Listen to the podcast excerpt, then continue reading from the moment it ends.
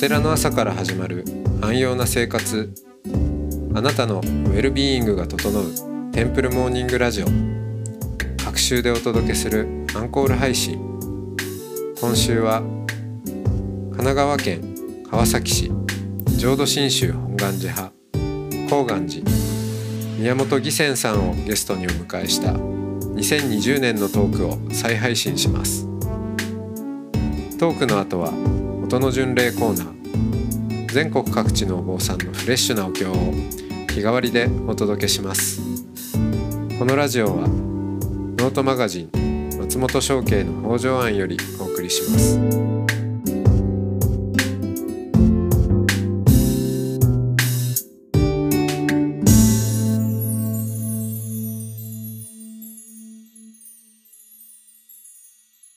おはようございます。はようございます。はい、えー宮本義仙さんのお話をお伺いつつ、まあ、おしゃべりを 久しぶりに楽しませていただいております。えーっと、あの、まあ、お坊さんになって、えーもうずっと、あの、ご自坊の高岩寺ベースで活動をされてきて、で、あの、高岩寺さんって本当、まあ、今はもう、ぜひ、ちょっと機会があったら皆さんにもね、あの、多くの人に行っていただきたいなと思うんですけど、まあ、まずは、あれですね、あの、古民家をはい。い移築して、はい。えー、随分、えー、散財を、散財じゃないか。えー、あの、うんはい、ものすごい、ものすい。ごい努力をされましたけど、あれは、どこから持ってきたんでしたっけ？えー新潟県の柏崎市ですね。ああ。はい。あの、原発の近く。原発の近く。相当大きな古民家で、あそこは、えーまあ、お寺の中では位置づけとしては、もちろんもともとご本堂はあるわけなんで、はい。まあ、でも、サイズ的にももう、もはや第二本堂そうですね。ですよね。うん。えー縦、坪で言うと、もう、同等かそれ以上かもしれないですね。はい。な、あの、いや、本当に立派な古民家が、あの、完全リノベーションされて、えーまあ素敵なホールとしてお寺の境内にあるんですけど、あれがやってきた経緯は、ちょっと、どうでしたっけ？改めて。えーまあ、あの、何に使ってるかというと、まあ、多目的の施設として使っておりまして、で、まあ、あの、よくあの、お寺に、あの、問診と会館ってはいいうのをね、えーお持ちのお寺って結構あると思うんですが、まあ、いろんな、そこもいろんな使い方されているだと思いますが、まあ、あの、葬儀、えー仏事えー等々に使え、まあ、使ってらっしゃるお寺が大体多いと思うんですが、まあ、あのーそれはそうなんですね。そういうのにも使えるようには、あの、してますが、それだけでは面白くないなと思ったので、それで、まあ、多目的、より多目的に使えるようにということで考えておりまして、それで、まあ、あの、雰囲気としては、あの、まあ、今の近代建築というよりは、えー、なんて言うんでしょう。うん、ほっとできる空間ができるといいな、と思って考えついた、至り届いたところが、まあ、古民家の移築とうん。いうことでした。うん。ええまあ、普通に建てちゃった方が、まあ早いし安いしっていうとこでしょうけど、まあその、ええ単なる、単なるは箱としては。だけど、はい古民家、古民家がいいなって思ったのは、やっぱり昔から、そういう、なんだろう、憧れっていうか、うん、あ、それはありましたね。あの、よく尋ね、やっぱり尋ねられる。なして住職これ古民家わざわざね、うん。古い建物、新しいの作ればいいじゃないかって、うちのお寺の役員さん方も当初おっしゃってました。こう、え反対をして、えそうそうそう。で、あの、いや、あの、まあ、うーんまあ、木造で作りたいっていうのはもう大前提にありました。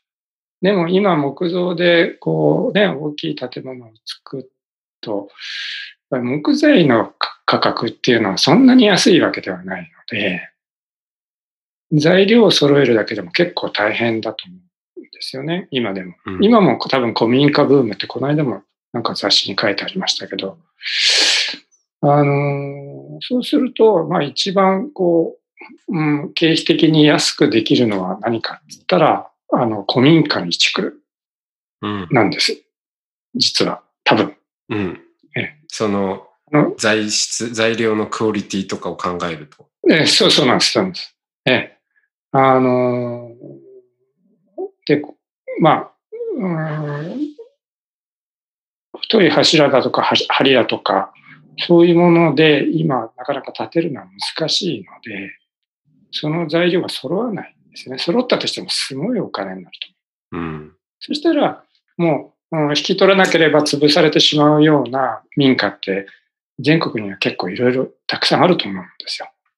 で、そういうのが、を移築した方が、移築費用とかそういうのを考えて余計に出しても、そっちの方が多分安いという計算で、えー、古民家を移築するってことにしました。うん。うん。でも最初はやっぱりうちの妹さんがいた方は、うん、半信半疑というか、どんなもの立つんかな、みたいな戦々恐々だったと。でも立ってみて、ああの、みんな、あの、まあそういう意味で言うと、まあ強く反対されたわけではないんですよ。はい。なんでわわざわざ古いもの持ってこなきゃいけないの、うん、新しいもの住職建てたらいいじゃないかって言ってた方々は、ああ、住職の言ってるのは分かったっていう感じでした。うん。うん、ああ、こういうことねっていう。うん、もうこれはこれで、うん、確かにねっていう、うん、はい、ことですよね。でそこで今、はい、あの、指針学者はい、はい、という名前にしま。名付けられて、その名前、由来は？指針っていうのは、至る、えー、心ですね。うん、えー、まあ、誠の心と言ったらいいんですかね。えー、簡単に言えばですね、そういう意味合いかと思いますが。で、学者っていうのは、あのまあ、学校っていう意味ですよね。で、あの、うちの寺は、江戸時代はに、あの、まあ、寺小屋がありまして、で、あの、まあ、うちだけではなくて、あの、近隣のお寺にもあって、そのいくつかの寺小屋が合併して、えー、まあ、あの、学校制度ができたときに、うちの、まあ、目の前にある中原小学校という小学校ができたんですね。で、その中原小学校ができる寺小屋から中原小学校ができる間に、うちに宮内学者っていう、あの、学校制度ができる前の学校みたいなのがあって、ちゃんと校舎もあって、で、それは学、なんかその小学校ができた時に、あの、まあ、廃校になってるんですが、そういう、そこから、あの、まあ、仏教というかね、あの、そういう仏教が学べる学校という意味合いで学者っていうのをつけました。うん。じゃあ、寺子屋の伝統そう、延長線か。はい、うん、そんな感じですね。ですよね。まあ、そんな、あのー、そうそう。まあ、ちょっと宮本さんとはお付き合いが長いので、もうちょっと話すネタがいろいろありすぎちゃうんですけど、そんな高岩寺は、まあ、光明寺もそうでしたけど、結構いろんな人が交差していったお寺でもあり、ね、あの、印象深いのは小池龍之介くんですかね。はい。はい。はい。うん。いや、でも、あの、圭介さんに随分、こうね、その指針学者ができた以降ですね、はい。あの、いろ、いろんな方を、と、まあね、出会わさせてもらって、その指針学者でいろんな、まあ、なんでしょう、シンポジウムとかいろんな会をさせてもらってきてますよね。はい、それはね、あの、すごいありがたい。うん、あの、私がまあ指針学者を立てた、意図をちゃんと汲み取っていただいていて、えええそれでそういうお寺で何かやってみたいっていう人を私と出会わさせてもらって、うん。いろんな方がね、指針学者でいろんなことされてきてましたよね。うん。そうですよね。ええまあ、小池龍之介さんは1年間、うちに、はい。あの、ええええうちで働いて、そうましたけどそうそう。だから、はい。あはの、い。あのほら、薬草さんっていうことですよね。基本、あの、よはい世に言われる。はい。小池龍之介が薬草でいるって公務員さん公務員さんでいるっていうのははいすごいことだな。結構ね、うんいろんなことがあったんだろうなと思いながら、うん、面白いですよね。うん、でも面白かったですよ、うん、彼。絶対面白いですよ。でね、やっぱ不思議な魅力があって、うん、うん、はい。まあ、よくあの、ホームをね、私と一緒に、えーうん。やってもらって、ん一緒にご門徒さんと食事したりとか、うん。ね、あの、お葬式切ったりとか。か。ええうん。おじお家にお邪魔したりとか、うん、あーししてくれてましたけど、うん、やっぱりね、話が、うんなんていうのね、あの、おもしなんていうの盛り上がるというか、ああ、ええ。あの。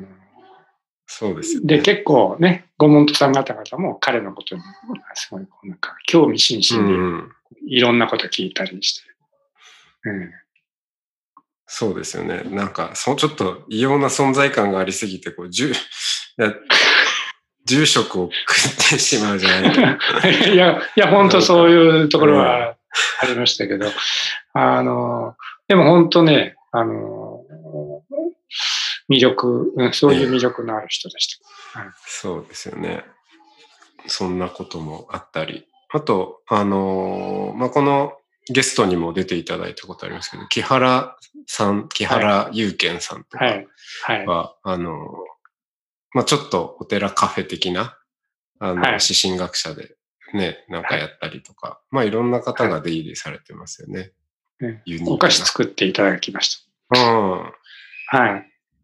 あの、木原さんにはね、あの、抹茶席っていうのをお彼岸ごとに、あの、指針学者ができた後ですね、そこを会場に、まあ、お前に来た方々あに、まあ、抹茶のご接待を、うん、始めたんですけど、その当初、木原さんに来ていただいて、まあ、落雁を一緒に作ってもらったり、あとは木原さんのね、得意なあの菓子を持ってきてくれたり、うん。うん、お茶菓子としてね、うん、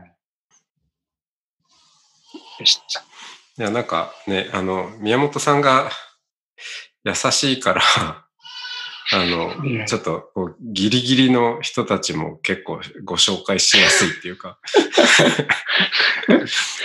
いや、でも本当にそういう意味ではみんな個性的って言えば個性的で、で、まあ、うん、あの、まあそういう人、まあそういう人は私嫌いじゃないので、そうですよね。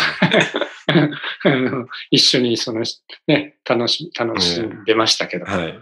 ハプニングも含めて楽しむ。えーそうそう、そうなんですよ。ね、ですよね。うーんと、そうですね。あのー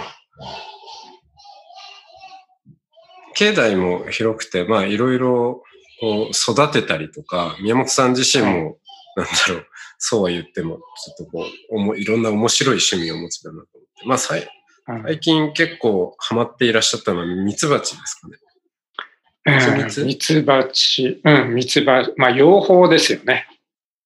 えー、ミツバチをを飼飼って、えーその、まあ、恩恵として蜂蜜をいただいていると。はい。えー川崎市中原区産のミツバチ、蜜が、蜂蜜があるっていう。はい。もう、ででもまあ、どうでしょう。うん、もう5、6年 ?5、6年？でもまだ5、6年ぐらいですか。はい、もうちょっと経つかな。はい。でも、面白いですよ、ミツバチは。あの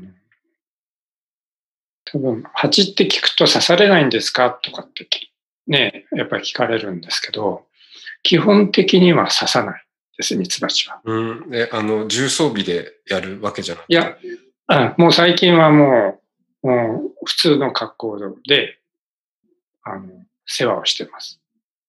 か、要するに顔、顔を丸出しで。おお。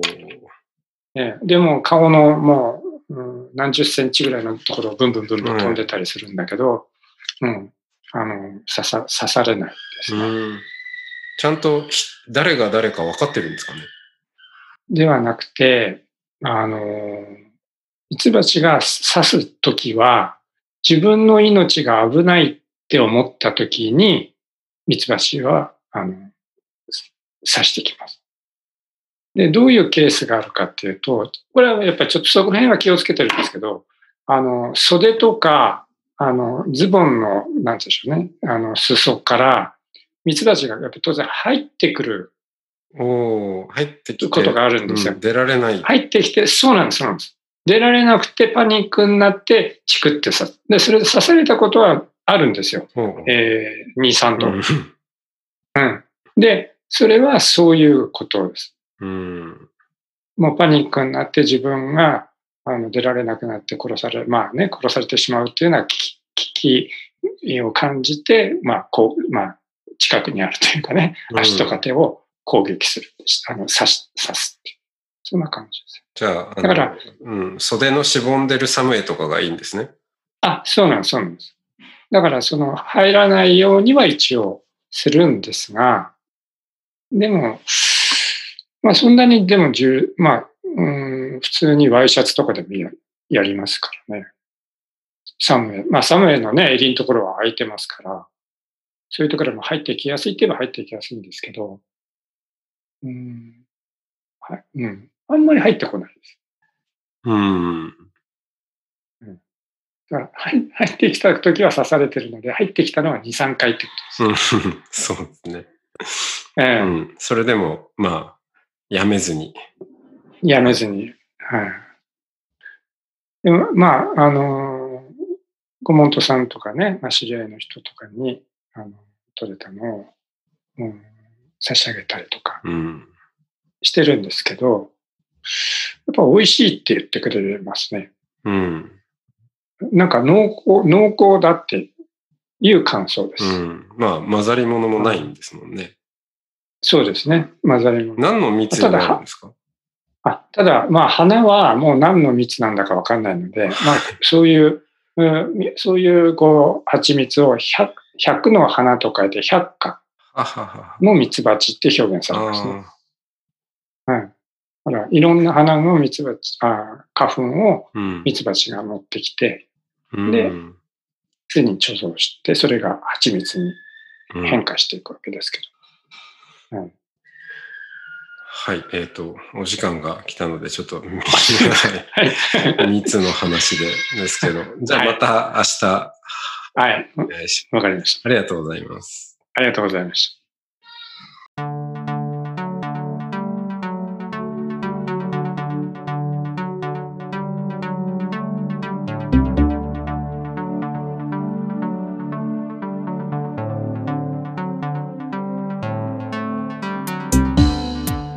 いつもテンプルモーニングラジオを応援してくださりありがとうございます番組を継続支援してくださる TMR サポーターを募集しています詳しくはテンプルモーニングラジオ公式ホームページ radio.templemorning.com ドネーションのページをご覧ください。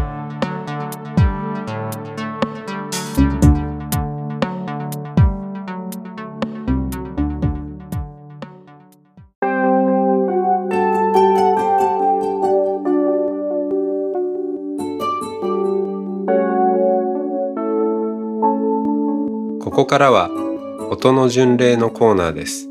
全国各地のお坊さんのフレッシュなお経を日替わりでお届けします。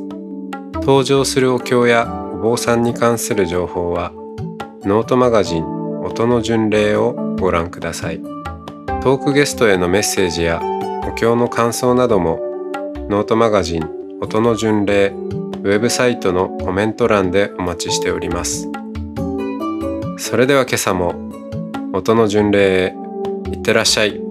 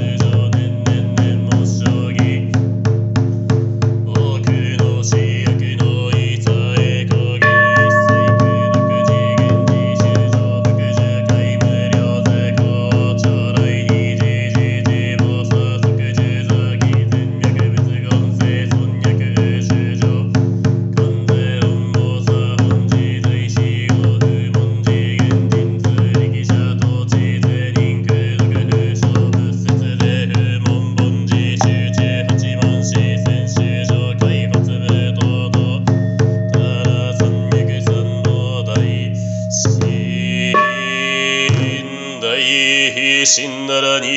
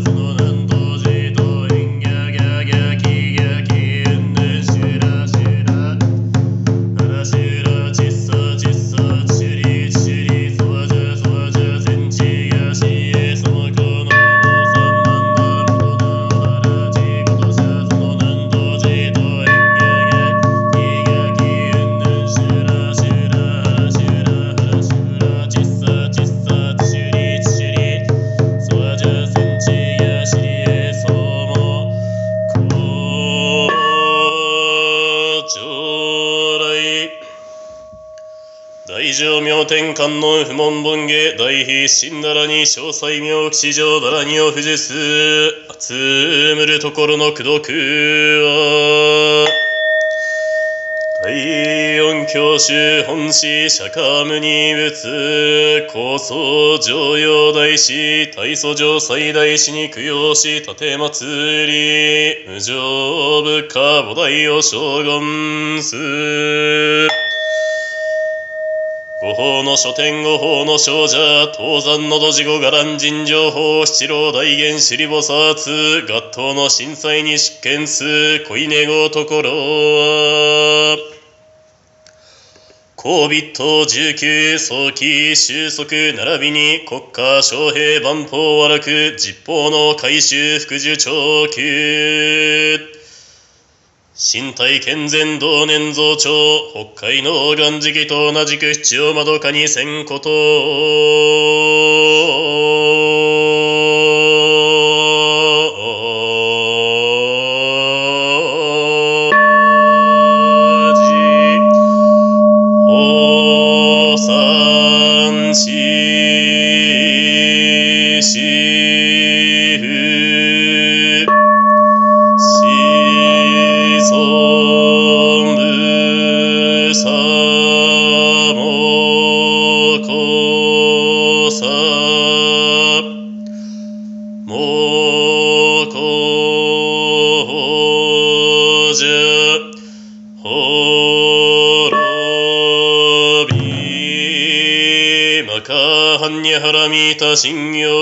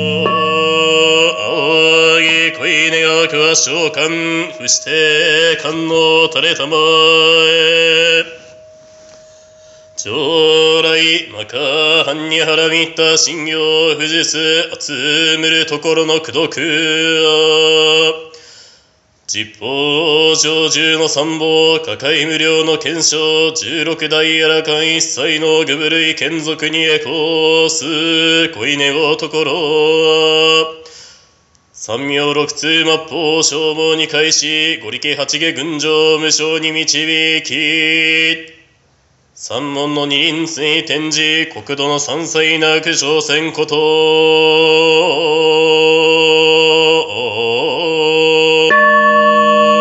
じを三四四。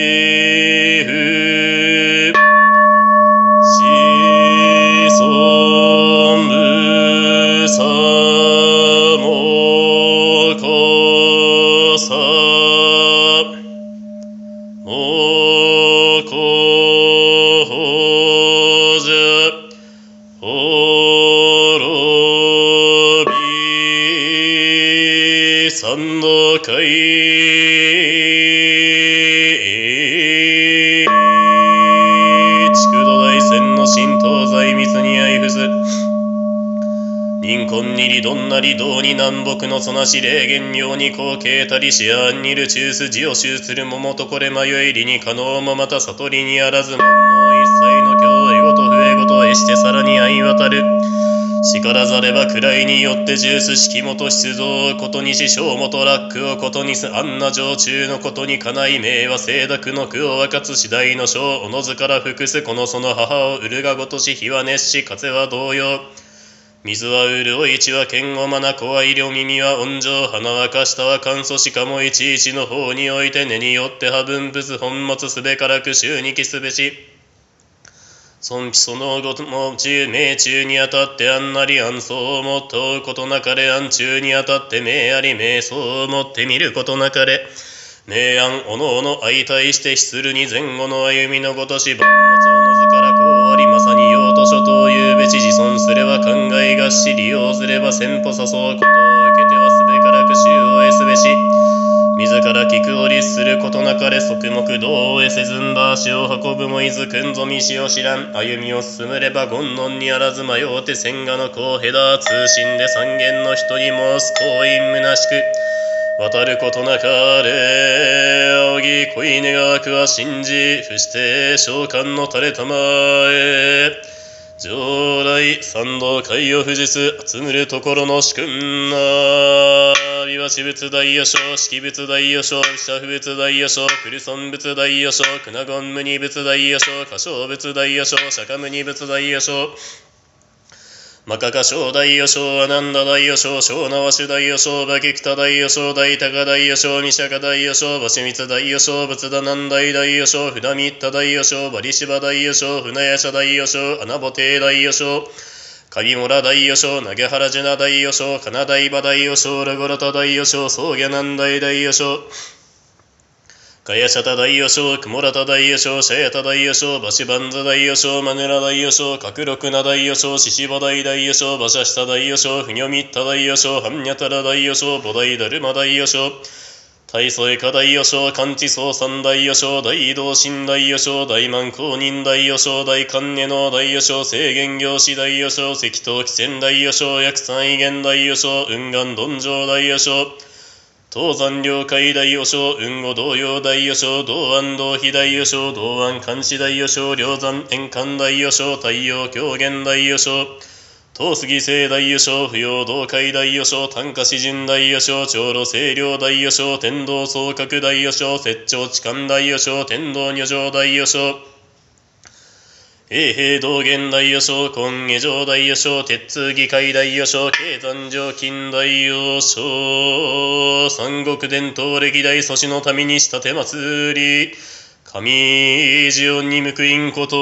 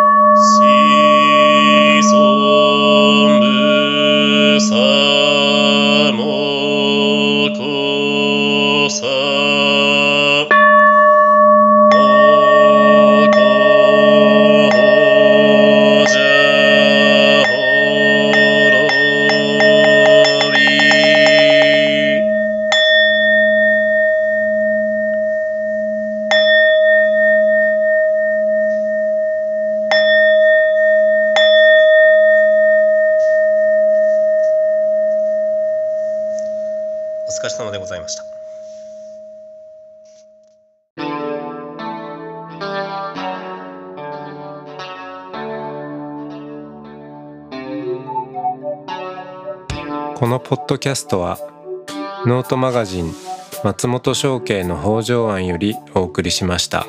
お経コーナーはノートマガジン音の巡礼のご協力でした。